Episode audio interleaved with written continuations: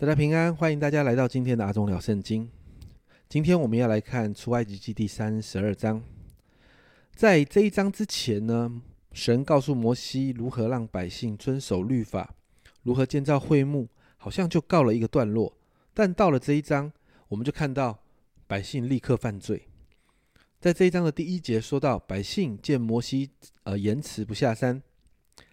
大家就聚集到亚伦那边呢，对他说起来：“为我们做神像，可以在我们前面引路，因为领我们出埃及地的那个摩西，我们不知道他遭了什么事。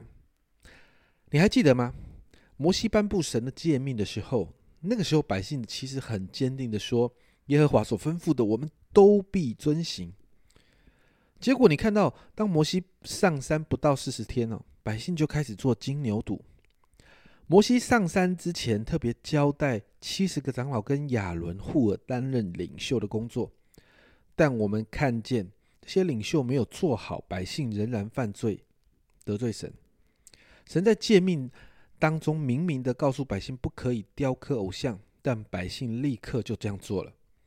一到六节里面，我们其实真的看见人呐，就是相当相当的软弱。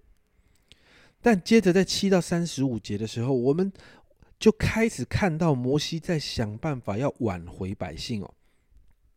首先，你看到摩西先向神祷告，因为知道这是得罪神的，他必须先向神祷告。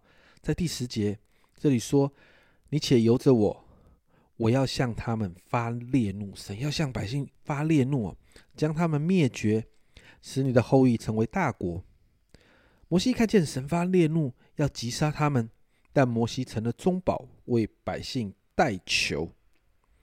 接着，你看到第二个，摩西他要百姓好好的悔改。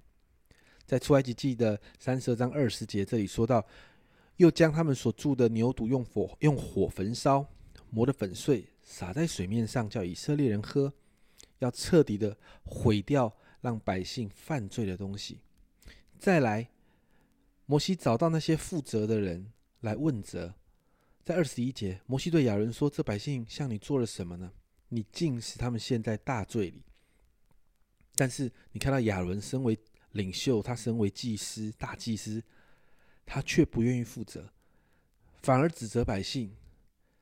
我们看到这个领袖啊，面对罪，其实他也很软弱。但你也看到，就算是这样，神也仍然拣选他。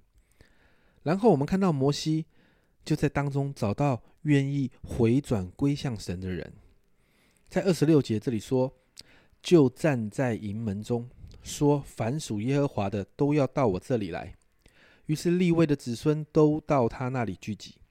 其实摩西当时面对很不容易的状况，他最亲近的童工，他的家人哦，你看亚伦就是这样。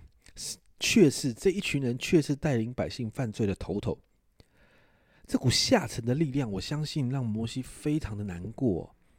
但神也呼召一群愿意回到神面前来的人，成为一个向上的力量来鼓励摩西。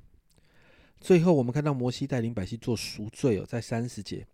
到了第二天，摩西对百姓说：“你们犯了大罪，我如今要上耶和华那里去，或者。”可以为你们赎罪。今天这段经文里面，其实我们很真实的看到人面对罪的时候会有多软弱，但我们其实也看见神啊，神仍然有恩典的。这一章虽然是以色列百姓犯罪的过程，但实际上却也和我们犯罪蒙拯救的过程很像。我们常常和百姓一样，就算刚刚啊，就算刚刚经历神的恩典，但我们也会立刻马上犯罪。但感谢神，耶稣就像摩西一样，他为我们代求，也为我们的罪付上了死的代价。而我们要做的就是悔改。悔改的本来的意思就是离开本来的罪，回转归向神。就好像摩西把金牛犊毁掉一样，然后带领百姓回到神的面前。好像那些啊，摩西一呼召，立刻聚集到摩西面前的那些立位人一样。因此，今天。让我们再一次把我们自己带到神的面前来。我们求圣灵来光照我们让我们知道我们的生命里面还有哪一些部分是需要被调整的。让我们可以再一次来到神的面前来深深的悔改但一方面我们也要向神献上感恩。要谢谢耶稣为我们死也在死里复活让我们一起可以经历这个美好的救恩。这是阿忠聊圣经今天的分享，我们明天再见。